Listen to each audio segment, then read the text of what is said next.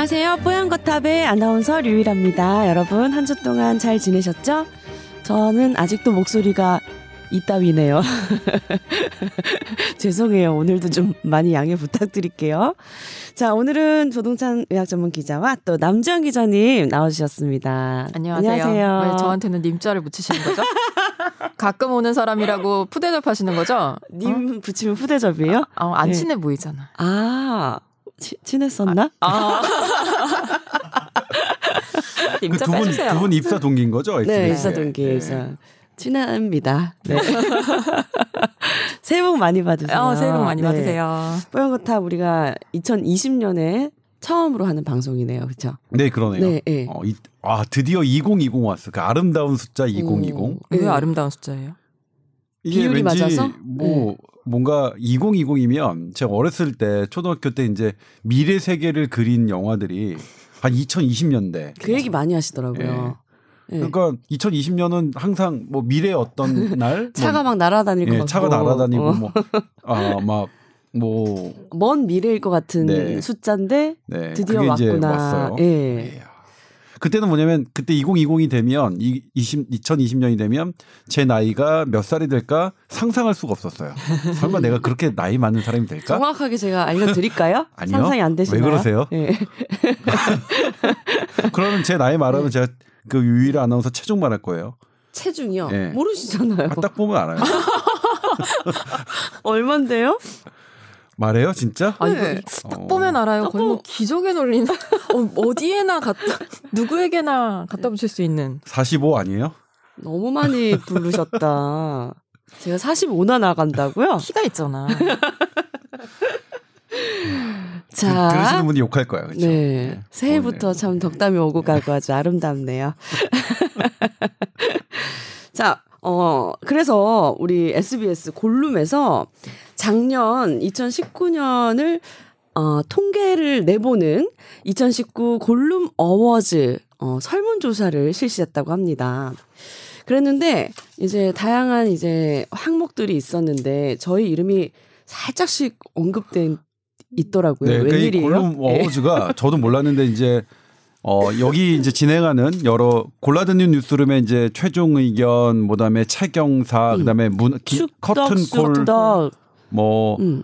그다음에 이것머니. 이것머니 음. 이런 프로그램들이 있는데 네. 이 전체 진행자들 중에서 어떤 사람이 베스트냐, 음. 기자 중에선 누가 제일 낫고 게스트 중엔 누가 제일 낫고 MC 중엔 누가 제일 낫냐라는 걸 이제 물어봤었나 봐요. 근데 네. 총 127명이 대답해 주셨고 우와. 그것에 대한 순위가 매겨졌는데 만약 제가 이걸 알았다면 가족 동원했죠. 그렇죠. 친인척 동원했죠. 우리한테 이거 아니, 한다고 말을 안 해주세요. 응답자 수가 그러니까 이런 이런 걸127 알았다면 명이면 이거 누가 주최한 건지 1위가 누구 누구라고 기자 1위? 자, 베스트 기자상 1위가 권혜리- 1위는 권혜리 그러니까 기자님입니다. 이거는 이거는 권혜리 기자도. 자- 저희 입사 자체가. 동기거든요. 그렇죠. 예. 세상에 언니 친하시나요, 권혜리 기자랑? 제가 더 친해요, 권혜리 기자가 더 친해요. 두 분이 얼마나 친한지 몰라서 제가 응답하기가 참 어렵네요. 아니 그게 아니라 네. 남정 기자가 권혜리 기자랑 더 친한지 응. 아니면 류일아 친한지 물어본 친한지. 그걸 물는 거였어요. 제 질문이 그렇게 이해가 잘안 아니 됐나요? 질문을 제대로 했는데 이번에는 남 기자가 이해력이 네. 떨어진 거야. 아 그러게요. 제가 좀 부족하네요. 아니면 답변을 하기 애매해서 이렇게 모르는 척한 건가? 어, 예, 그렇죠. 그럴 예. 수도 있어요. 답변을 애기, 애매하니까 예. 그렇게 넘겨버린 걸 수도 있겠네요. 아무튼 와, 권혜리 기자 인기 많으신데요? 이 친인척을 네. 동원했겠죠. 그런가 권혜리 봐. 기자는 이거 사내 취재가 봐야겠어. 어, 사내 정보력이 빠르거든요. 이이 이 이 친구는 이 네. 인간이라고 할 뻔했어. 권혜리 기자는 사내에서 어떤 일이 벌어지고 있는지, 네. 어떤 조짐이 보이는지, 음. 어, 남들보다 반발짝 앞서서 이런 정보를 왜한 받아들여요. 발짝도 아니고 반발짝이죠?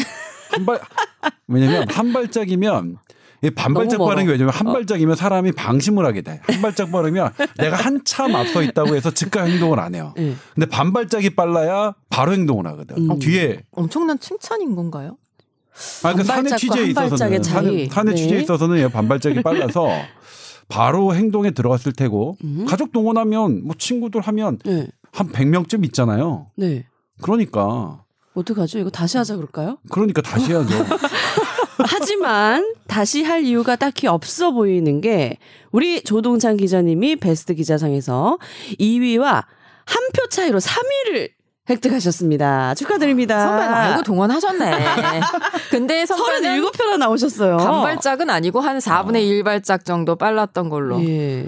아무튼 뭐 감사드립니다. 제가 아, 미리 알았더라면 예. 정말 충분히 1위 할 수 있는 숫자가 음. 되더라고요. 권혜리 기자가 60몇 표인가요? 54표입니다. 54표면 내 친구들 동원하고 54표. 네. 우리 가족 동원했으면 그리고 우리 어머니 친구들이 얼마나 많은데 둘. 성당 분들 예? 조동찬 네. 선배 어머님 친구분들 사연 좀 보내주세요. 근데 이 우리 이제 골룸에 출연하는 기자님이 한 10명 어 보다 조금 더 많으신 것 같은데 그 중에 3위를 차지했다는 거 굉장히 높은 수치인 것 같아요. 2위는 누구예요? 2위는 이정찬. 이정찬, 기자님입니다. 아. 예. 저도 잘 모르겠네요. 이정찬 기자님. 스포츠부 네. 아. 스포츠 취재부 기자입니다. 네. 선배 어쨌든 굉장히 높은 득표를 하셨어요. 어, 조동찬 기자님에게 어, 투표해주신 분들 모두 감사드립니다. 제, 제 네. 솔직한 기분을 말씀드리면 네. 아, 3위 이렇게 해주셔서 어, 정말 기쁘고 감사드리는데 음. 1위가 권혜리라서 기분이 나빠요. 그건 기분이 나빠. 제가 꼭 전달해 드릴게요. 네. 아 정말. 자, 그리고, 어, 베스트 MC상이 있더라고요. 그 얘기는 제가 MC니까 그렇죠. 제가 후보가 될 수 있다. 뭐 이런 얘기인데, 어, 저는 한 표도 안 나올 줄 알았는데 생각보다 높아서 깜짝 놀랐어요. 그러니까요. 예. 4위죠. 지금 베스트 MC의 4위. 몇 표, 몇 표. 23표나 나왔어요. 오. 그러니까 어. MC들이 보통 이제 기자인 경우가 많은데 아나운서 중에는 제가 1등이에요. 축하드립니다. 어, 그러네요. 대단한 아나운서 거죠? 중 1등이네. 네. 우리 이렇게 그- 인기가 많은 아나운서입니다, 제가. 그렇죠. 네. 아, 아까 거기 아나운서 진행하시는 박찬민 아나운서 있고 네. 김선재 아나운서도 네. 진행위원회. 김선재는 뭐 올라오지도 않았고 박차민 아나운서 저랑 10표 이상이나 차이가 아, 나네요. 김선재 네. 아나운서는 MC가 아니죠? 아, MC가 아닌가 보다. MC 가 아닐 것 선재가 될 뻔했네. 그런 거였구나. 자, 어쨌든 썩 나쁘지 않은 결과를 보면서 그렇죠. 오늘 아, 기분 좋게 이 정도면 예, 모른 수척 있는데 모른 척 당한 것 치고는 선방했다. 예. 어, 조금 그런 아쉬운 부분이 베스트 케미상이라는 게 있었는데요. 저희가 케미가 어, 좋다고 저희는 자부하고 있었는데 4위밖에 안 돼요. 아, 예. 예. 분발하세요. 그러니까. 그러니까 이제 그 베스트 케미가 네. 1위가 김범주 적이었나요? 네. 김범주와 손승욱 선배였나? 베스트 케미상. 김선재 아나운서랑 전영 정영 아. 그쪽은 제가 잘은 모르겠는데 김범주 기자 거를 가끔 들어보면 네.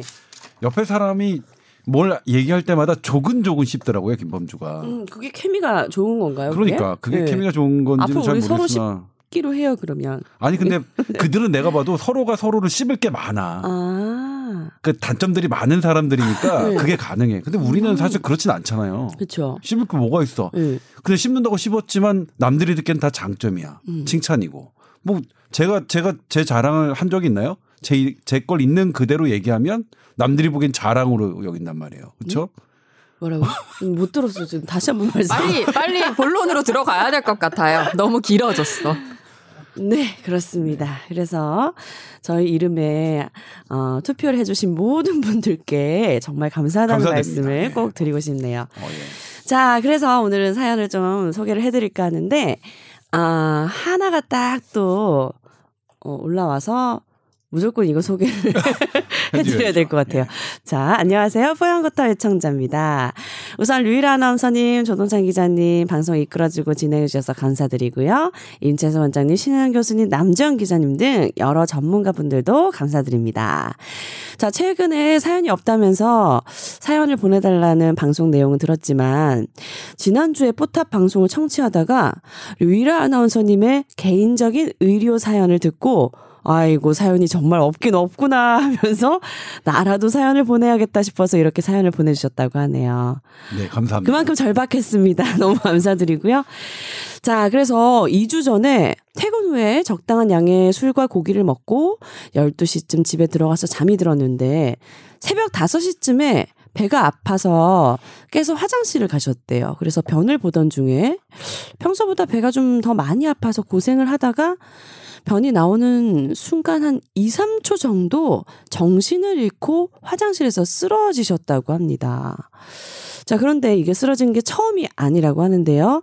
99년에 고등학교 때 학교 등교 후에 아침에 화장실 가다가 복도에서 쓰러진 적이 있고 또 2010년쯤에도 아침에 화장실 가다가 쓰러진 적이 있었는데 이번처럼 변을 보다가 쓰러진 적은 처음이라서 사연을 보냅니다. 예전에 고등학교 때 쓰러졌을 때는 대학병원에 가서 검진을 했는데 뇌 MRI까지 찍어 봤는데도 아무런 이상이 없었다고 해요. 이거 왜 이런 건지 궁금해서 어, 사연 보내주셨네요. 네. 네. 일단 왜 그러는지에 대한 어떤 답변을 드리기는 어려울 것 같아요. 일단 저도 드는 생각이 뭔지 잘 모르겠다. 음. 모르겠다라는 생각이 들었고 이제 하나 걱정되는 건 네. 어, 혹시 뭐 경기하는 것, 어, 경기하는 것이 아니 아니길 바란다. 근데 아닐 것 같긴 해요. 뇌전증 같은 거가요? 그렇죠. 경기? 우리 어. 예전에는 뭐 그런 간질 뭐 간질 이렇게 말했었죠. 얘기를 했었죠. 예, 예. 근데 이제 보통은 그런 뇌 경기 그런 그 간질성 질환의 특징은 이런 것들이 보통 30초 이상을 지속하거든요. 그리고 음. 이제 보통 이제 3초 이상 지속하고 2분을 넘는 경우가 많고 네. 근데 이제 반드시 5분 정도를 넘으면 무조건 병원에 가야 됩니다. 5분을 넘는 거는 뇌에 상당한 데미지가 있는 어. 거거든요. 근데 이제 이분은 2, 3초 정도라고 했으니까 아주 짧은 거네요. 아닐 것 같아요. 네. 근데 이제 이분의 히스토리가 저랑 비슷한데 네. 저도 어 초등학교? 때 한 번 쓰러졌고요. 어, 네. 중학교 2학년 때 역시 운동을 하다가 쓰러져서 네.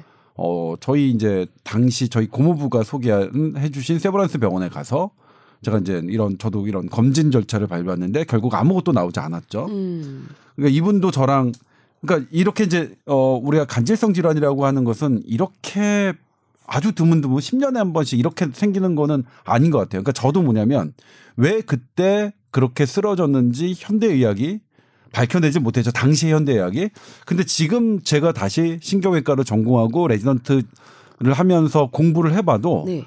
여전히 모르겠어요. 제가 왜 그때 그런 일이 벌어졌는지. 네. 저는 그냥 뭐 세상 어 정말로 어 이게 이게 이제 쓰러졌거든요. 그래서 그 다음에 쓰러지는 거를 제가 두 번째는 좀 알아. 이러다가 제- 내가 쓰러지겠다 해서 뭐 쓰러졌는데 그래서 그날은 두 번째 쓰러졌던 중학교 때는 제가 친구들의 부축을 받아서 집에 갔고 그러니까 저희 어머니가 너무 놀라셔가지고 어 이제 병원에서 저도 이런 절차를 밟았는데 결과적으로는 아무것도 나오지 않았어요. 그리고 당시 선생님도 아, 모르겠다, 모르겠다고 했고 그 뒤로는 그러신 적 네, 없으세요? 그 뒤로는 없었고요. 오. 근데 이분도 어 아닐 그러니까 안, 이렇게 뭐 MRI 찍었고 당시 또 고등학교 때 쓰러질 때 MRI 찍었고 분명히 뇌파도 하셨을 것 같은데 그럼 뇌파상에서 안 나온다면 현대 의학이 진단할 수 있는 범위는 아닌 것 같아요. 그리고 증상도 아닌 것 같고 음. 근데 다만 이제 우리가 일상 그러니까 병이 아닌데 이런 뇌의 이상이 아닌데 어떤 잠시 경기를 하는 물론 이분이 경기를 했다는 것까지는 잘 모르겠어요. 네. 근데 어 어쨌든 만에 만에 하나 짧은 경기를 하더라도 어떤 것들이 아- 영향을 주느냐 그러니까 술이 영향을 많이 줘요 과음을 하는 게 근데 이제 이분이 음. 그때. 적당량의 술이 소주 한 병반하고 두 병이었잖아요 네, 네. 근데 이게 나이가 들고 컨디션에 따라서 적당량의 술은 상당히 달라질 수 있습니다 우리 뭐 알지만 컨디션이 좋을 때는 술이 막 들어가는데 조금 피곤하면 금방 취하고 그렇, 그렇, 그렇지 않습니까? 그리고 나이가 들면 어, 술에 대한 반응이 확실히 떨어지기 때문에 저도 예전에는 술을 잘 마셨다가 요즘에는 술을 잘 되게 못 마시거든요. 그러니까 그런 이 적당량의 술이 조금 과한 상태에서 이런 게 되지 않았나 이런 생각이 들었고요. 음. 나머지 부분은 어 고등학교 때 쓰러지셨던 것 이런 것들 잘 모르겠고 근데 이게 저랑 겹쳐서 음. 그런 생각이 들었습니다. 근데 이분은 음. 술은 전혀 의심 안 하시는 것 같아요. 이 음. 뒤에 보면은 그냥 소고기를 먹어서 쓰러진 건지 그런 말씀을 하신 거 보니까 술은 전혀 의심 안 하시는 것 같은데 음. 어, 잘 모르는 제가 봐도 음. 소주 한 병 반 두 병이 적당량은 아닌 것 같아요. 그렇죠. 그러니까 예전에는 이게 적당량이었다고 하더라도 이런, 이런 일이 좀 있었다면 조금 줄이시는 게 어떨까 싶고요. 그리고 하나 궁금한 게 선배. 이게 본인은 2, 3초 정신을 잃었다고 하는데 음. 그거는 아- 모르는 거 아닌가요?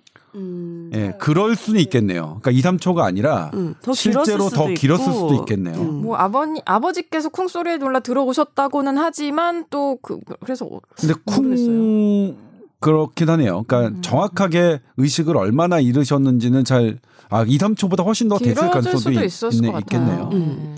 근데 아무튼 이게 이제 어, 별 이상은 이제 이렇게 일회성으로 되는 10년마다 한 번씩 나오는 그런 거는 없어요, 거의. 네. 그러니까 진단할 수가 없어요. 그러니까 그런 거는 현대 병이 아닐 가능성이 높고 현 적어도 현대의학이 찾아낼 수 있는 병은 아니라고 생각이 드는데 음. 뭐 저는 한 가지 의심은 뭐 술이 아닐까 이렇게 음. 생각합니다. 어쨌든 근데 의식을 잃었다는 건 어떤 의미냐면 네. 뇌가 한 번 이렇게 그 우리 텔레비전을 빵 때리듯이 뇌에게 그런 타격이 있다는 거예요. 그게 물리적이든 화학적이든. 음. 그래서 블랙아웃은 의식을 잃는 거는 대단히 중요한 신경학적 증상이거든요. 음. 그러니까 여기서 정신을 잃었다는 것은 그날의 나의 뇌에 데미지가 있었다는 거예요. 그러니까 1년에 한 번, 그러니까 술, 술을 마셔도 음. 1년에 한 번 이상 그 블랙아웃이 생기면 그건 알코올 중독을 시사하는 되게 중요한 소, 소견이거든요. 그리고 1년에 한 번 정도의 블랙아웃이 있어도 나중에 그것들이 쌓이면 어, 이 치매 위험도가 좀 높아지긴 해요. 그러니까 블랙아웃은 우리 다 이제 반성 모드로 들어가는데 겁나게 뭐, 왜 이러세요. 네. 그러니까 이 정신을 잃었다는 것은 많이 조금 걱정되시겠어요. 어, 근데. 우리가 경계해야 될 저기다. 저는 음. 저는 술 같은 그러니까 술 같은데 그러니까 이런 일이 음. 어 벌어지지 않도록 해야 하는 거는 맞다. 이거 원인은 잘 음. 모르겠지만 원인은 저, 저는 술 같고요. 음. 예. 근데 집에서 쓰러지면 그나마 다행인데 뭐 혹시 뭐 운전을 한다든지 뭐 위험한 장소에서 쓰러지면 제가 어떡하나. 딱 한 번 경험이 있잖아요. 어, 수습 어떤 때. 경 예. 수습 때 거의 한 2주를 잠을 못 잤어요. 진짜 수습 초반이라. 네. 그래서 경찰서 앞에 아 경찰서에서 나오던 길이었던 것 같은데 음. 도봉 경찰서 앞에 이렇게 지나가다가 쓰러졌어요? 생- 지금 생각하면은 그 그게 이제 실신한 것 같아요. 그래가지고 안경을 끼고 있는 상태였는데 음. 노트북 가방은 다 떨어뜨리고 완전 얼굴 다쳤는데 휴대폰만 손에 쥐고 있었다는 거.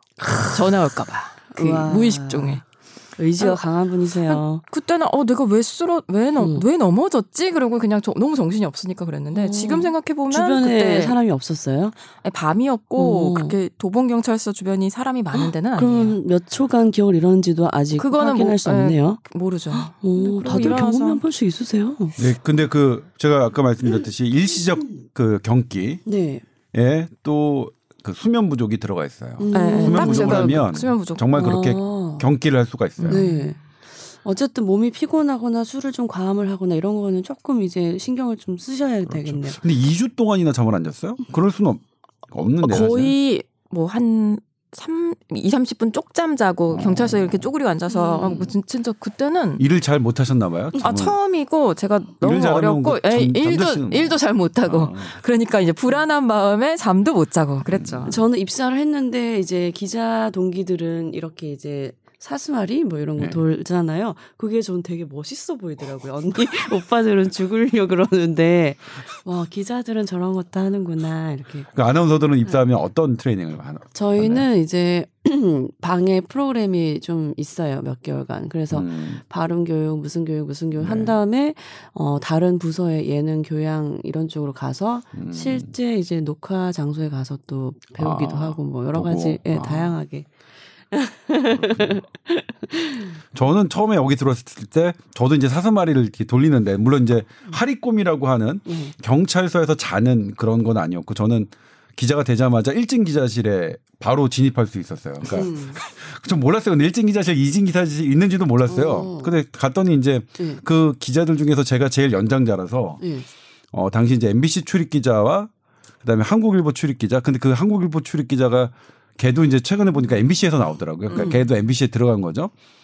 근데 걔네들이 이제 저한테 형이라고 부르고 저는 걔네들 점심을 사주고 이렇게 되게 했는데 그런 생각이 들었어요. 한, 한 10시 정도가 됐는데 아침 보고를 하고 나서 네.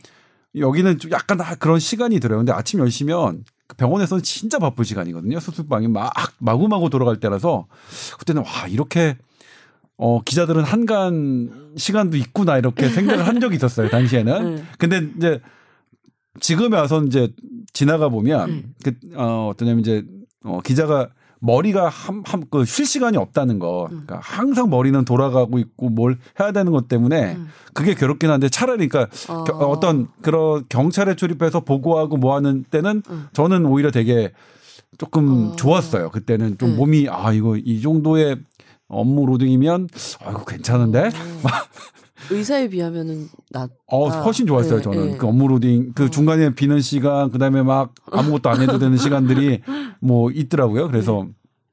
근데 그 다음에 이제 본격적으로 이제 이 업무를 배치 받고 나서는 그 다음부터 많이 좀 힘들긴 했는데 음. 아무튼 뭐 그랬습니다. 뭐 음. 얘기 아 그래서 제가 얼마 전에 제 헤어 해주는 친구가 이 뇌전증으로 길에서 쓰러졌더라고요. 네. 그래서 병원을 갔는데 요런 거는 또 딱히 치료법이 있는 건가요?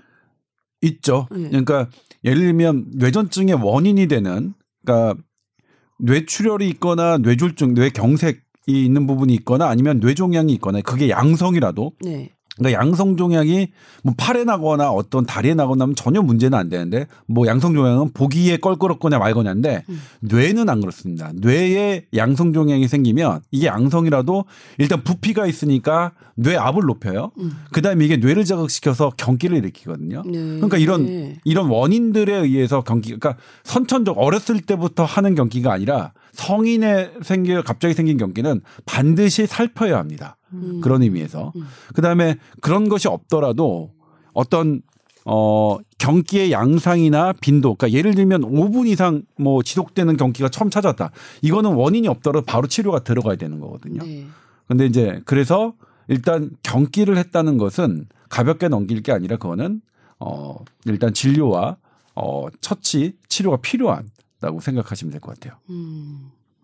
또 걱정이 많이 되시겠네요. 조금 조심해 보시고 제가 보기에는 예. 걱정을 많이 하실 필요는 없고요. 그래요? 술을 조금 뭐 음. 어, 컨디션이 안 좋을 때는 술을 조금 자제하시는 게 네. 그리고 시간도 12시쯤 집에 들어가서 새벽에 새벽 5시쯤 그랬어요. 빼서 깨서 네. 배가 아팠다는데 배가 아픈 것도 이 공복 시 그러니까 이게 조금 애매하긴 한데 어쨌든 이 배가 아픈 것도 아랫배가 아팠는지 윗배가 아팠는지는 모르겠지만 만약 아랫배가 아파서 설사를 하는 거면 이건 이제 술의 영향이 많을 테고 근데 윗배가 아팠다. 어, 네. 그건 공복 시에 윗배가 아픈 거는 그거는 되게 의미 있는 증상 아, 증상이거든요. 왜요? 어떤 그러니까 증상이죠? 어, 비- 위가 비어 있을 때 통증이 생기는 것은 그러니까 내가 어떤 기분이나 이런 이런 걸로 아픈 게 아니라 뇌 아까 그 위에 어떤 어 염증이나 아니면 궤양이나 심하면 궤양 같은 그런 것들이 기질적인 병변이 있다는 거거든요. 그러니까 음. 밥을 먹고 그 그러니까 이 먹은 상태에서 팽창할 때 아픈 배하고 네. 아주 비었을 때? 비었을 때 네. 하는 거하고 이 소화기 내과를 전공하는 선생님들이 어느 걸 더 의미 있게 두냐 네. 공복 상태에서 아픈 걸 더 의미 있게 두거든요. 어. 그래서 그런 부분이 있다. 물론 아랫배가 아파서 그냥 뭐 설사를 하신 것일 수도 있겠죠. 뭐 음. 그거는 술을 많이 먹으면 누구에게나 어 뭐 나타나는 증상이긴 하지만 네. 자, 그래서 답변이 되셨는지 모르겠는데요. 사연 보내주셔서 감사합니다. 자, 그리고 오늘 본격 주제는 오늘 남주현 기자님도 나오셨지만, 어, 1월 2일에 남주현 기자와 조동찬 기자님이 보도를 한 기사 내용이에요. 우리나라 혈액이 부족한 상태라고 어, 하더라고요. 네. 네. 이 이제 이 기사를 어떻게 했는지 이제 우리 남정 기자가 이제 먼저 제보를 받았죠. 음. 아니 사실 완전 처음은 선배였죠. 네. 이게 저 뭐냐면 네. 제가 이제 어떤 위원회를 가는데 위원회에서 이제 국립암센터에 계신 선생님이 말씀을 하시는 거예요. 뭐라고 말씀하시냐면 국립암센터에서 수술을 진행하는데 혈액이 모자라서 수술하는 보호자들이 직접 헌혈자를 모집해서 헌혈을 확보한 다음에 수술 스케줄 잡는다라고 하는 거예요. 오. 그거 되게 쇼킹하잖아요. 그래서 네. 이게 어떻게 된 일인가 봤더니 어 이렇게 다른 혀- 원래 이제 헌혈자는 허- 피도 이제 되게 애매해서 장기로 볼 수도 있거든요. 그래서 장기 기증은 사실은 매매의 어 위험이 있어서 네. 절대로 누군가를 지정하거나 이렇게 할 수는 없거든요. 네. 근데 혈액도 그래서 헌혈도 누구에게 뭐 하거나 이런 건 없잖아요. 물론 이제 그건 있었죠. 헌혈 카드를 헌혈증을, 받아서 예. 헌혈증을 받아서 내가 이제 필요한 누구에게 주는 그런 것들은 있지만 음. 어 그렇게 지정하는 게 없었는데 지금 너무 혈액이 부족하다 보니까 지난해 3월 지정 헌혈 제도라는 것을 새로 만들었어요. 그래서 정 피가 모자란데 급한 못 구하니까 공급해 줄 혈액이 없으니까 이- 그 아는 사람 지인들을 통해서 음. 혈액을 확보할 수 있도록 음. 그렇게 이제 제도화를 했는데 네.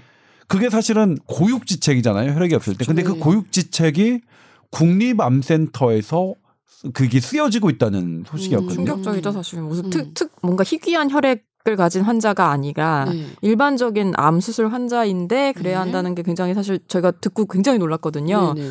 그랬는데 일단 조동찬 선배가 일단 현상을 조금 더 보자. 네. 암센터만의 일일 수도 있으니 좀 음. 보자 라고 하던 차에 제가 또 한 한두 주 뒤에 음. 서울대병원 응급의학과 교수님을 통해서 또 비슷한 이야기를 들었어요. 네. 서울대병원 응급실에서 그런 일들이 그러니까 서울대병원이 당장 혈액이 없는 건 아닌데 네. 이제 다른 병원에 혈액이 없어서 수혈 좀 해달라며 서울대병원으로 보낸다거나 음. 아니면 이제 서울대병원에서 응급 처치를 끝내고 수혈만 하면서 이제 팔로업만 하면 되는 환자들을 뭐 작은 병원이나 요양병원으로 좀 보내려는데 전원 조치를 하려는데 그쪽에서 받아주질 않는다. 네. 그러다 보니까 서울대병원에 너무 이, 이 나가도 될 환자들이 못 나가고 음. 과밀화가 되고 그래서 더 중증 환자들 응급한 환자들을 받아야 하는 서울대병원에서 그걸 못 하고 있다. 음.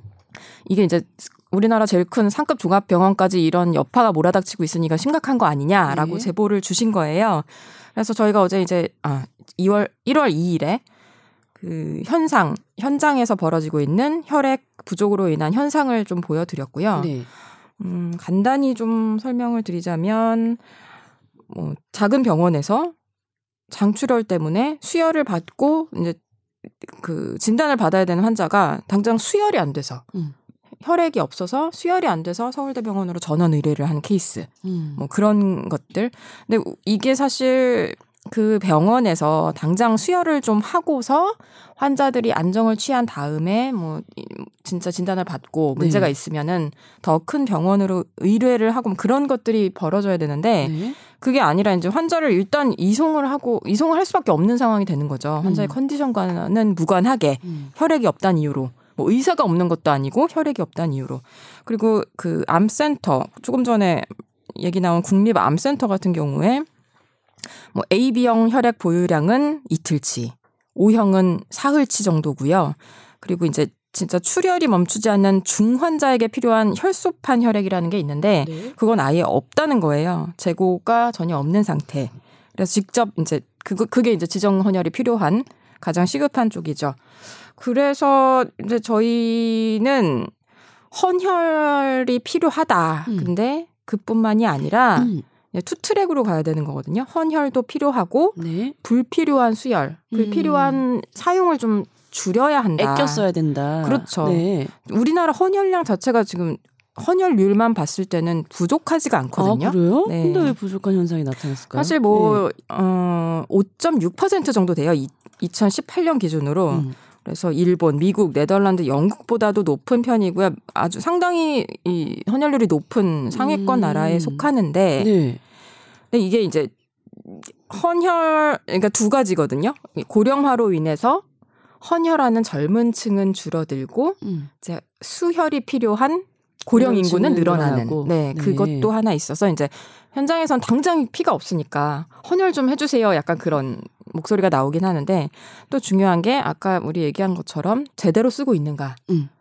그걸 좀 봐야 되거든요. 음. 그래서 조동찬 선배가 이 자료를 하나 입수를 했죠. 네. 그 건강보험 심사평가원이 그 국내 700여 개 병원을 대상으로 이 무릎 인공관절 수술 실태를 분석한 거 자료를 받았거든요. 근데 네. 이게 갑자기 웬 무릎, 인공관절이냐 인공- 거기에 하는데 수혈이 필요한가요? 수혈을 합니다. 그래서 이제 이게 오. 적정 수혈인지 아닌지를 평가하는 한 지표가 될 수 있어서 이 수술을 분석한 건데요. 전체 수술의 62%에서 수혈이 이루어졌다고 합니다. 오. 네. 근데 상당수는 수혈이 불가 피, 불- 필요하지 않은 경우였다고 하거든요. 그래서 이제 이 수혈이 사실 환자 감염 위험도 높이고 수혈을 받, 받으면 같은 수술을 받은 환자에서도 사망률이 높아지고 그런 문제가 있기 때문에 뭐 혈액을 아껴 쓰자 귀한 혈액 아껴 쓰자는 의미도 있지만 환자 안전 차원에서라도 음. 이 수혈을 제대로 해야 되는지 뭐 고- 그런 이슈를 저희가 제기를 했고요. 네. 오늘은 조금 더 자세한 이야기를 저도 조 선배한테 들을 수 있지 않을까 해서 네. 나왔습니다. 네. 일단 이제 현장에서 음, 지금 국립암센터 그리고 서울대병원 그러니까 우리나라의 마지노선이라고 하는 병원에서조차 혈액이 부족해서 병원도 어떻게 할 방법을 모르겠다라고 하는 것들이 이제 저희에게 들어온 거죠. 네. 그러니까 그 부분이 사실 저희가 이거는 기사를 해야겠다라고 하는 부분은 바로 그 부분입니다. 그러니까 그러니까 혈액량이 일정한데 국가가 갖고 있는 일정한데 그게 이제 그 우선순위에 따라서 보급을 하거든요. 음. 대한적십자사 아니면 한마음 이런 데서. 근데 국립암센터와 서울대병원은 저희가 생각할 때는 상당히 우선순위로 피가 공급돼야 되는 병원이겠죠. 그렇죠. 중증 환자들이 많이 어, 암 환자, 그다음에 뭐 다른 뇌졸중 환자, 4대 중증 질환에 대해서 가장 많은 그 포션을 갖고 있는 병원들인데 네. 이 병원에서 현장에 계신 선생님들이 의사 선생님들이 이거 너무 어렵다 혈액 때문에 음. 혈액이 모자라서 그러니까 이제 그것 때문에 저희가 이제 들여다봤는데 어 지금 저희가 들여다봤을 때는 그분들이 아주 심각하다고 생각할 때보다는 약간 풀렸어요. 그럼에도 불구하고 여전히 모자란 상황이었는데 네. 예를 들면 이제 혈소판 혈액 저희가 화면으로 보여드렸지만 국립암센터 같은 경우에는 혈소판 혈소판임을 여러 용도로 쓰이긴 합니다. 네. 근데 대표적으로 이제 여기에는 그 이- 성분들이 그러니까 이 혈압을 유지해주고 물론 어떤 특별한 목적으로 쓰이는 것들이 다양하긴 있는데 그래도 뭐냐면 이게 계속 피를 흘리고 있어서 혈압을 유지해야 하는 사람한테 그러니까 그렇게 중증한 사람한테도 쓰여야 되거든요. 음. 근데 이게 현재 재고량이 없어요. 없었어요. 음. 저희가 방문했을 때. 네. 그러면 거기 중환자실에 계신 분들은 어떻게 그런 그 혈소판 혈액이 필요하면 어떻게 공급받고 네. 계시냐? 다 주변 분들이 음. 그러니까 환자 보호자들이 다 구하시는 거예요. 음. 그러니까 지정 헌혈 제도를 이용해서. 네. 그러니까 지금 그래야 되는 현상이 저희가 방문했던 1월 2일에도 벌어지고 있는 상황이었어요. 그러니까 모자라긴 모자란 거죠. 음. 그러니까 지금 현재 모자라는 것을 그 복구할 수 있는 것은 많이 할 수 있는 건 저희가 혈, 헌혈하는 것밖에 없어요. 그 저도 헌혈을 해야겠다는 생각이 들었습니다. 네. 그러니까 지금 현재 우리 병원들이 갖고 있는 것을 단기적으로 해결하는 방법은 어, 헌혈을 해야 된다. 근데 최근에 어, 헌혈 인구 수가 좀 줄었다. 음. 그리고 왜냐면 젊은 층에서 많이 해야 되는데 젊은 층의 인구가 점점 줄어들고 있고 그 앞으로 더 줄기 때문에 이것을 어떻게 계속 유지할 것이냐 이건 되게 중요한 건데 그래서 헌혈이 1년 내내 일정 수준 정도로 유지될 수 있도록 그 어, 헌혈 유도 정책을 하는 거는 지금 당장 필요한 정책이다. 근데 이제 작년의 위기가 어떻게 왔냐고 얘기를 하냐면 작년에 추석 연휴가 있었잖아요. 추석 연휴 때 보통 젊은이들이 많이 가요. 고향을 가고 그리고 추석 연휴가 어, 대학생들의 중간고사 기간과 겹친다고 해요. 네. 그래서 그때는 전후로 헌혈이 없는데 나중에 이제 그분들이 추석 연휴를 갔다 오고 시험이 끝나면 10대, 20대, 30대 분들이 이제 헌혈을 하는데 그 다음 주에 태풍이 왔답니다. 태풍이 오면 잘안 돌아다니시죠. 음. 그리고 그 다음 주에도 태풍이 왔어요. 그 헌혈량이 3주 연속 떨어지니까 음. 그 여파가 10월, 11월, 12월 초까지 갔던 거예요. 네. 음. 그러니까 이제 피를 구할 수가 없었고 국립암센터도 모든 수술을 전부 다 지정 헌혈제들을 이용해야만 모든 수술이 가능한 이런 아주 위기의 순간이 왔었던 거죠. 네.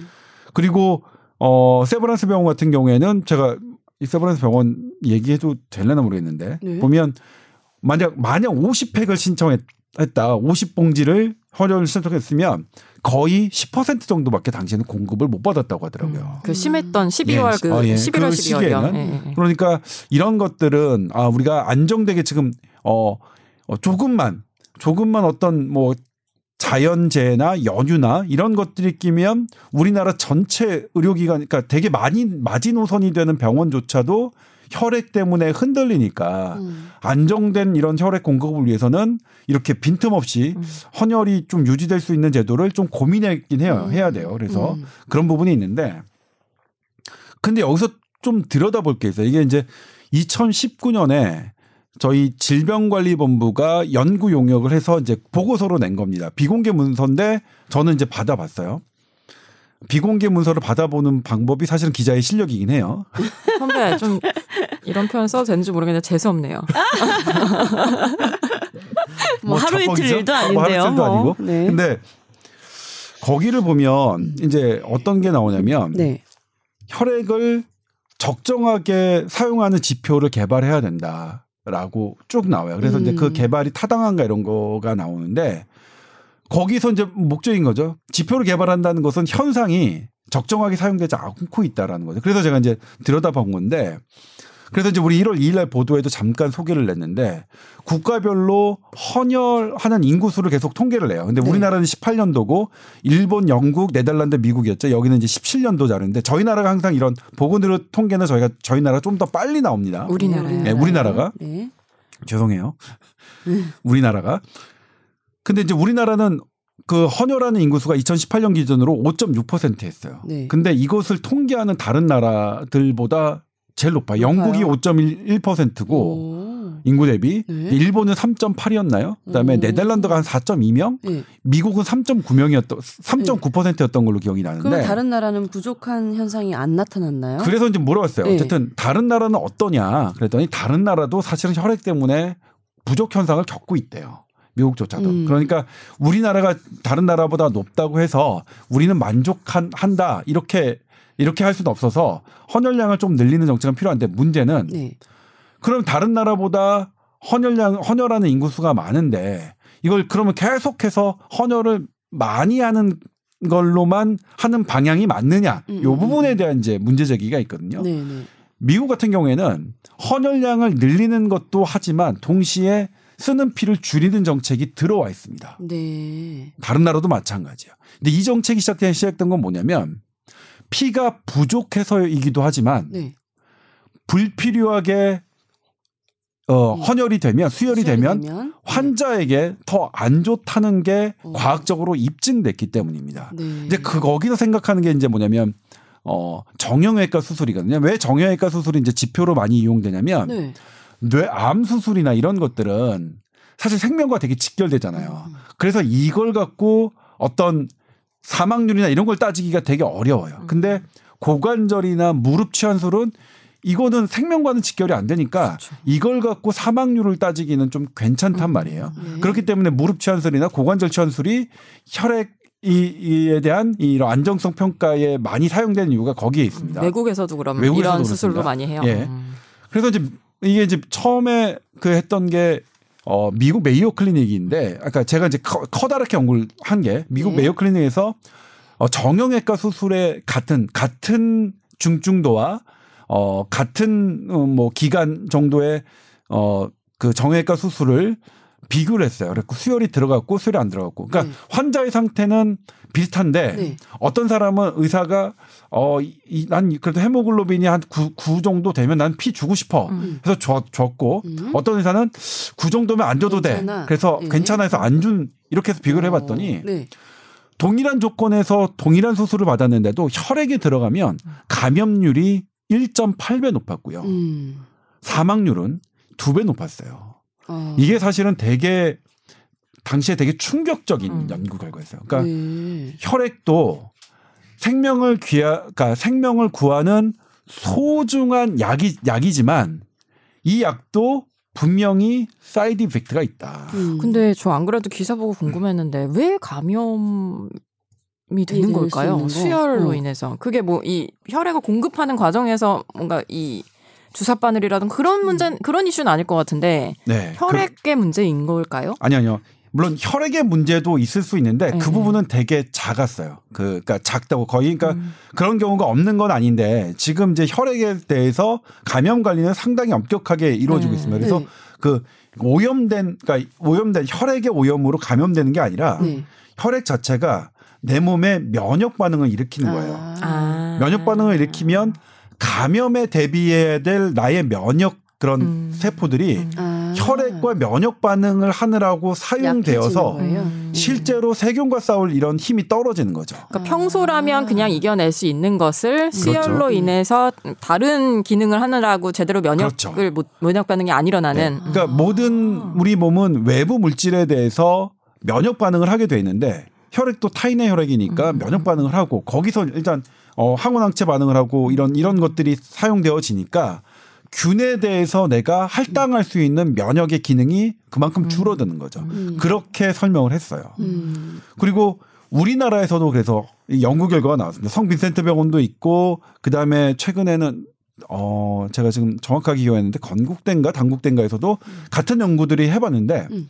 우리나라 연구에서는 퍼센트까지 몇 퍼센트 증가했다 몇 배 증가했다까지는 나오진 않지만 음.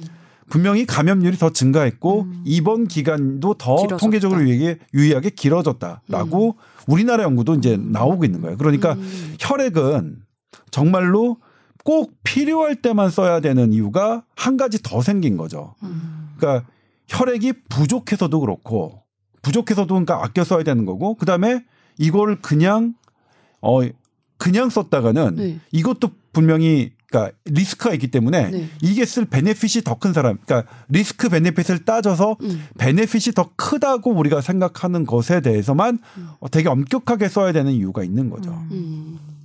근데 이제 우, 그 남정 기자가 설명했지만 우리나라에서 음, 심, 건강보험 심사평가원이 슬관절 치환 수술에 대해서 수혈이 적정하게 이루어지는가를 조사를 한 거예요. 이게 작년 12월에 결론이 났는데 네. 어, 처음에는 공개를 안 하려고 했어요. 근데 뭐 여차저차해서 했더니 이제 공개를 해주셨는데 거기서 봤더니 우리나라 슬관절 치 수술에서 물론 샘플링을 한 겁니다. 734, 700 어, 34개 병원. 43개지. 아니 734개요. 743개일 거예요. 제가 처음에 34개를 썼다가 43개로 바꿨어요. 그럼 저한테도 알려주셨어야죠. 아, 그랬나? 아, 아리가 그러면 아침에 아, 34개. 아침에도 아마 그런 잘못 어떻게 나갔어요. 잘못 나갔다고 합니다, 여러분. 아, 네. 예. 700여 개로 남은- 하시죠. 예, 네, 700여 700여 개. 예. 700여 개. 예, 예. 해서 이제 이걸 샘플링한 거라서 완벽한 결과라고 할 수 없지만 음. 그래도 파일럿 스타디인 만큼 어느 그 어떤 지표 그러니까 이 성향은 나오, 나올 수 있다고 네. 판단되는데 네. 62%에서 음. 수혈이 이루어졌어요. 음. 그러니까 10개가 10개의 슬관절 치 수환 슬관절 치환서 수술이 있으면 네. 여섯 여섯 건에서 실제로 네. 수혈이 이루어지는데 네. 이걸 저희가 이제 했던 좀 엄격하게 수혈 가이드라인을 엄격하게 적용하는 어 Y대 세브란스 병원의 모 교수님을 봤더니 그분은 5%가 안 돼요. 음. 그러니까 그리고 어떤 다른 대학의 어떤 교수님은 10%가 안 돼요. 음. 엄격하게 적용. 그러니까 수혈 가이드라인을 엄격하게 지킨 분들은 일반적으로 음.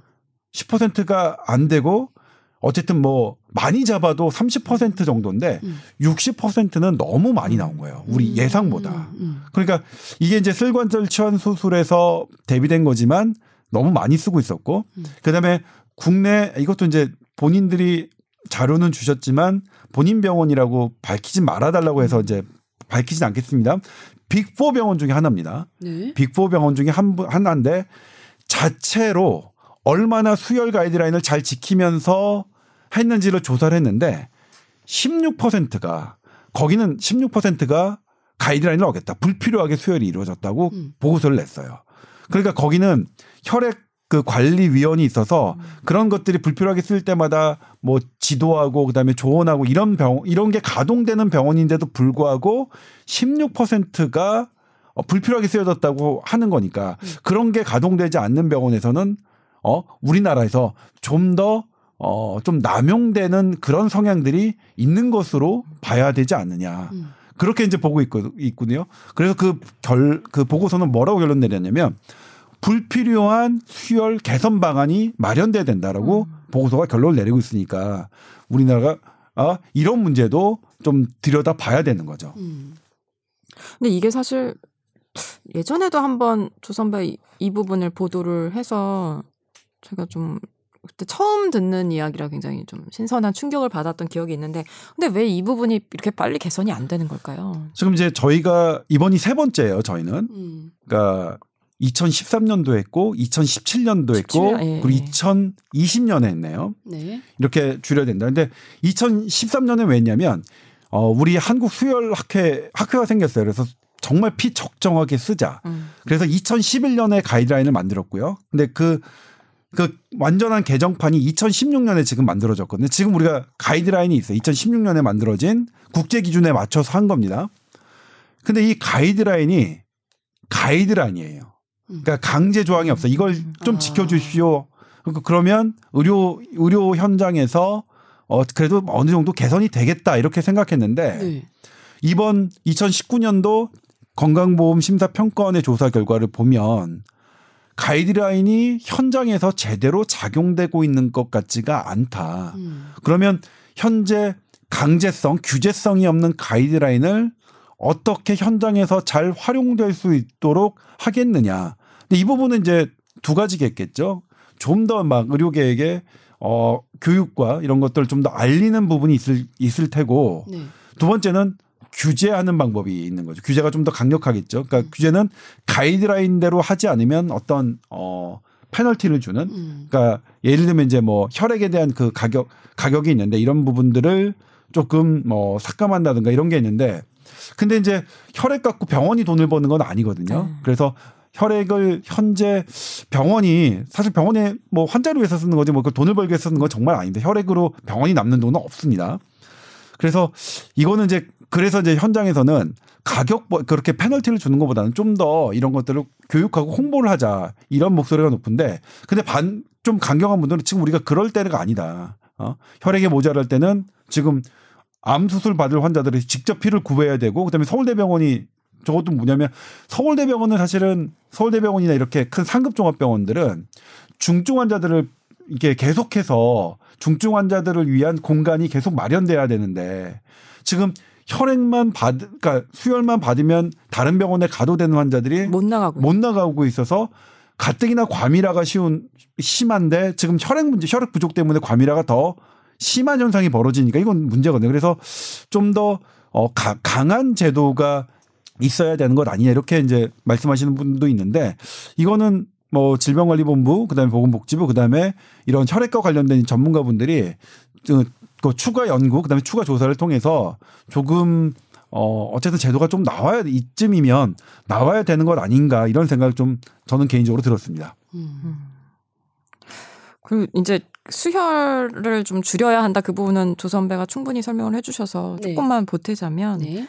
헌혈도 좀 당장 하긴 해야 되잖아요. 네. 이 단기간으로 봤을 때는 네, 굉장히 네. 심각한 상황이니까. 네.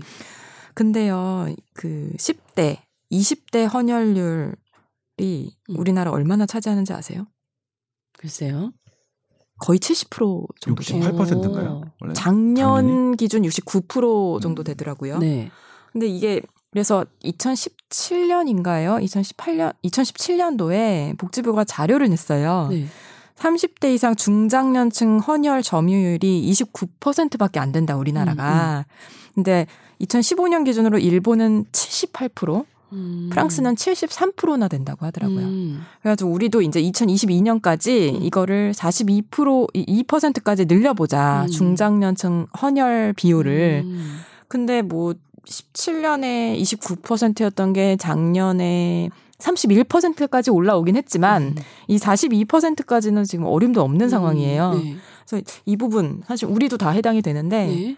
좀 당장 뭐 생명을 구하는 길이라 음. 생각하고 헌혈을 좀 적극적으로 고려를 해야 되지 않을까. 이제 나이 많은 우리를 비롯하여 헌혈을 할 수 있는 조건이 있어요? 네, 뭐, 헌혈을 해야 하는 조건이 있습니다. 예를 들면 네. 이제 나에게 어떤 타인에게 질병을 옮길 수 있는 병이 없어야 하고 예. 음. 그 다음에 감염의 우려도 없어야 되거든요. 그래서 이제 이- 지금 최근에 문제가 됐던 건 또 뭐냐면 전방 지역에 있잖아요. 거기는 말라리아가 그 모기 말라리아 모기요. 그렇죠. 네. 가끔씩 출현하는 지역이기 때문에 네. 거기에 또 말라리아는 잠복기가 있잖아요. 그래서 그쪽에 전방에 있던 분들은 한 몇 개월간 그 헌혈을 할 수가 없었어요. 내가 음. 어떤 질병이 없더라도 그 지역에 음. 있었기 때문에 말라리아가 출몰하는 지역에 거주했기 때문에 음. 이유로 그 정도로 이제 조금 엄격하게 되, 는데 그러니까 이거는 그런 거 있죠. 하- 행여라도 우리가 예기치 못한 사, 그 어, 수혈의 그 부작용은 막자라는 것 때문에 이런 것들을 다 설문조사해서 네. 어, 수혈을 그러니까 헌혈을 할 수 있는 그 저기는 엄격합니다. 음. 어 그리고 내 건강 상태도 있어야 되고 최근 몇 개월에 뭐 예를 들면 수술을 받지 않았고 뭐 어. 수술을 하거나 이런 것들이 없어야 되고 이런 것들이 네. 있습니다. 음. 그렇기 때문에 이제 사실은 헌혈을 할 수 있다는 것은 내가 어느 정도 어 건강하다라는 의미죠. 네. 의미 의미겠죠. 예, 예. 근데 저도 그래서 이제 어 이 부분 이제 물론 우리나라가 수- 그러니까 수혈을 좀더 적정하게 피를 아껴 써야 된다는 것을 보도했지만 그래도 지금 현재 벌어지고 있는 병원에서의 혈액 그 부족 사태는 음. 지금으로서는 헌혈밖에 없기 때문에 음. 헌혈을 좀 해야겠다는 생각이 들어서 네. 우리가 이제 올해 올해는 헌혈을 좀 더 많은 분들이 참여를 했으면 음. 좋겠고 특히 이제 연휴 뭐 설날이나 음. 아니면 어떤 어 중간고사 기간 뭐 음. 이런 이런 때 그다음에 그런 때에 뭐 혼란이 없도록 그런 때 조금 해서 헌혈을 하는 게 어떨까 뭐 이런 생각을 좀 네. 해봤어요. 평소에 우리가 헌혈을 해야지라고 인식을 막 하면서 살고 있진 않잖아요. 그러다가 길을 가다가 뭐 헌혈 버스 같은 게 가끔씩 이제 서여져 있으면 그때서야 이제 나도 한번 해볼까 이런 생각을 하는데 어 일부러 좀 찾아가서 헌혈을 할 수 있는 곳이 많, 많은가요 주변에? 당장 목동에도 네. 있잖아요. 저는 생각을 안 해서 음. 전혀 모르고 있었어요. 곳곳에 적십자사 혈액 혈액 네. 원이 아니죠. 뭐라고 부르죠? 예, 음. 할수 있는 헌혈의 곳이 있고요. 집이죠? 헌혈의 집. 헌혈의 예, 집. 예, 예. 네. 헌혈의 집이 곳곳에 있고 네. 당장 우리 회사에서 뭐 멀리 떨어지지 않은 음. 곳에 있고요. 네. 찾아가려면 그렇게 뭐 접근성이 떨어지는 건 그래요. 아니더라고요. 네. 그래서 저는 이제 그런 생각을 했어요. 이, 이 이제 이쪽 그 혈- 혈액과 관련된 분들에게 혈액이 정말 모자라는 그 헌혈이 모자 그러니까 헌혈이 조금 적게 돼서 모자라는 순간에는 좀 알려달라. 그럼 음. 우리가 그때는 어떤 식으로도 음. 지금 혈액이 모자라니 어 이렇게 좀 해주십사. 음. 어 뭐 캠페인을 같이 벌일 수도 있는 거니까 그런 부분을 좀 해야겠다 이런 생각이 좀 들었어요. 그렇네요. 음. 네. 저 이런 이제 헌혈 쪽으로는 인식을 좀 안 하고 있었는데 오늘 얘기를 들어보니까 이게 피 한 번 나눠드리는 게 큰 일은 아니잖아요. 그죠? 할 수 있는 분들은 좀 적극적으로 한 번 정도 해보시는 건 좋을 것 같은데 저 이런 말씀을 어, 드리는 게 부끄러운 게 저도 한 번도 안 해봤거든요. 네. 예. 남주현 저는- 기자님도 안 해보셨다고 아까 얘기하셔서. 한 번 정도 한것 네. 같거든요. 근데 그러니까 보통 군대에서 남자분들은 뭐몇 번씩은 하지 않으세요? 저도 군대에서 한 번 한 것 같아요. 음. 훈련병 때 한 번 한 거. 그러니까 선배님 의사인데도 헌혈을 한 경험이 별로 없으시네요. 네. 네. 뭔가 의- 그런 음. 거 있잖아요. 의학 드라마 같은 거 보면은 음, 음. 현장에서 혈액이 부족해서 음, 음. 의사들이 뭔가 의사 직접 선생님들 직접 뭐 어, 무슨 하고 그럴 것 같은데 뭐야? 뭐 이렇게 해서 어, 수련의 시절에 네. 그런 그런 경험 네, 그런 적은 없어요. 역시 드라마에서 나오는 네. 일이군요. 저, 아, 그러니까 저는 뭐냐면 네. 병원에서 저희가 요구했던 혈액이 저는 부족했던 거는 없는 것 같아요. 음. 저희는. 그러니까 저희 신경외과 수술은 출혈이 뭐 되긴 하는데 그래도 뭐 외과 이런 뭐 간파열이나 비장파열처럼 뭐 몇십 팩 들어가는 뭐 그런 수술은 아니라서 그러니까 네. 세 팩, 뭐 다섯 팩 많이 들어가도 음. 그 정도 양이어서 저는 이제 그랬던 적은 없어요. 근데 다만 그건 이제 이제 혈압이 떨어진 사람들한테 막 짜주고 막 해야 되거든요. 그런 거는 뭐 경험이 있지만 음. 이렇게 이렇게 병원에서 이렇게 했던 그런 멋있는 장면이 연출 그런 멋있는 장- 장면에 제가 주인공이 돼본 적은 없습니다. 음. 헌혈을 몇 살부터 할 수 있어요? 10대도 아까 한다고 하셨는데. 16살인가요? 어. 헌혈 나이요? 그거는 좀 네. 찾아봐야겠는데 어. 어제 남정 기자 우리 그리고 몇 세까지 69세까지 아, 가능합니다. 네. 이게 오. 늘어났어요. 원래 6 아, 65세인가까지 가능했는데 네, 네. 워낙 이제 헌혈 인구가 음. 줄 것으로 예상되고 해서 69세까지로 늘어났습니다. 그러니까 네, 헌혈 나이가 말씀드리면. 네. 예.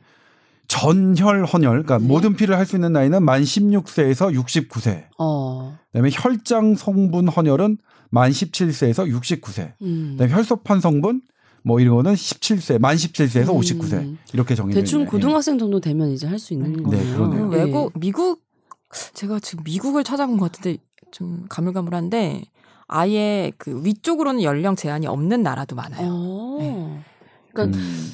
그냥 얼핏 생각하기에는 헌혈을 할 때 건강한 당연히 건강한 피가 필요하니까 조금 젊으신 분들이 해야 되는 거 아닌가 이렇게 생각했는데 한데 네. 헌혈을 할 수 있는 정도의 컨디션이라고 어. 하면 뭐 연세가 70 이상이신 분들도 건강에 큰 영향이 없다. 뭐 그런 음. 연구 결과가 있더라고요. 네 그렇군요. 네. 지금은 고령자의 지금 남종 기자가 얘기했던 대로 고령자도 헌혈할 수 있다는 그런 이, 그런 어 근거들이 나오고 있네요. 네. 그러니까 꼭 나이를 제한할 필요는 없다. 음. 뭐 이런 부분이 있어서 우리나라 고령화 되니까 이것도 한번 생각해 볼 음. 필요는 있겠네요. 헌혈을 할 때 생각보다 이제 피를 꽤 많이 뽑잖아요. 거기에 피를 뽑게 되면은 본인에게 오는 뭐 부작용이나 뭐 그런 것들이 그러니까 있나요? 지금 헌혈 제가 어제 봤을 때는 이제 네. 320cc를 그 뽑는 걸 320cc. 봤는데 네. 320cc 그러니까 그 정도의 혈액 그 헌혈은 뭐 큰 데미지를 주지는 않는다. 그런 것들은 이제 여러 차례 입증됐고 그다음에 헌혈 인구가 이제 우리나라에서도 해마다 280만 명이 하시는데 그러니까 280만 명이 그렇게 하셔서 헌혈하다 문제 생기는 건 거의 없으니까 네. 그런 거는 걱정 안 하셔도 될 것 같아요. 음. 예. 우리가 헌혈하는 그런 용량은 서양 의학에 현대 의학에서 네. 다 검증된 전혀 양이기 문제가 때문에 없는 거죠. 예. 네. 그거는 걱정 안 해요. 그리고 그 정도의 혈액이 빠져나갔을 때 문제가 되는 것을 사전에 그래서 거- 그 그렇게 조사하고 검사를. 하시는 거니까 음. 그런 거는 내가 이제 헌혈 헌혈이 가능하다라고 판정을 받으시면 그거는 걱정을 안 하셔도 될 것 같습니다. 네. 올해 목표 중에 이제 하나로 헌혈 한번 해보는 것도 네. 세워 계획 세워 보시는 것도 좋겠네요. 네, 저도 그 어제 이렇게 저도 이제 한번 헌혈을 할까 지금 생각 생각했습니다. 마음을 먹었습니다. 예. 자, 오늘 헌혈에 대한 얘기를 해봤는데, 오늘 저희가 얘기하면서도 저희도 안 해본 사람들이어서 참 부끄러웠다. 그런 생각이 들고. 다음에 인증해 네. 주세요. 저는 근데 좀 병력이 있어서 좀 될까 모르겠어요. 음. 헌혈이. 네, 그거는 이제 파, 뭐 그렇겠죠. 만약 안 되시는 분들은 뭐 어쩔 수 없는 거죠, 그쵸. 그분은. 음. 그리고 그런 분들이 도울 수 있는 다른 여러 가지가 있으니까. 네. 그리고 일단 저는 이런 것들을 보면서 음. 과거에 이렇게 새롭게 무언가가 변하면 이걸 조금 과거에 그러니까 예를 들면 저는 이제 개인적으로 어떠냐면 네. 우리나라의 이 혈액 정책이 너무 그러니까 이 원 한쪽 음, 헌혈, 헌혈. 헌혈 을 장려하는 쪽으로 너무 간 거 아닌가. 어, 그렇죠. 어? 예. 라는 생각이 들어요. 그러니까 사실 헌혈합시다, 헌혈합시다라는 것을 우리 국민들이 모르는 경우는 없잖아요. 네. 그렇죠? 예. 그래서 그런 뭐 근데 그것도 계속 유지해야겠지만 네. 이렇게 분- 반대 부분 네. 이렇게 우리가 좀 아껴 써야 되는 부분도 음. 지금은 상당히 많이 신경 써야 되는 거 아니에요? 저는 취재하면서 그런 생각이 들었습니다. 네. 의료계에서도 이렇게 불필요하게 수혈되는 부분을 조금 정비를 해가지고 좀 신경을 써서 아껴 쓰는 쪽으로 좀 가야겠네요. 네. 그런 부분들이 많이 조금 교육이 되고 알려졌으면 좋겠어요. 네. 자, 오늘 여기까지 하겠습니다. 남정 기자님 나오셔서 감사합니다. 감사합니다. 자, TOWER 골뱅이 sbs.co.kr로 사연 많이 보내주시고요. 여러분 새해 복 많이 받으시고 저희는 다음 주에 다시 찾아오겠습니다. 네, 새해 복 많이 받으십시오. 네, Happy New Year.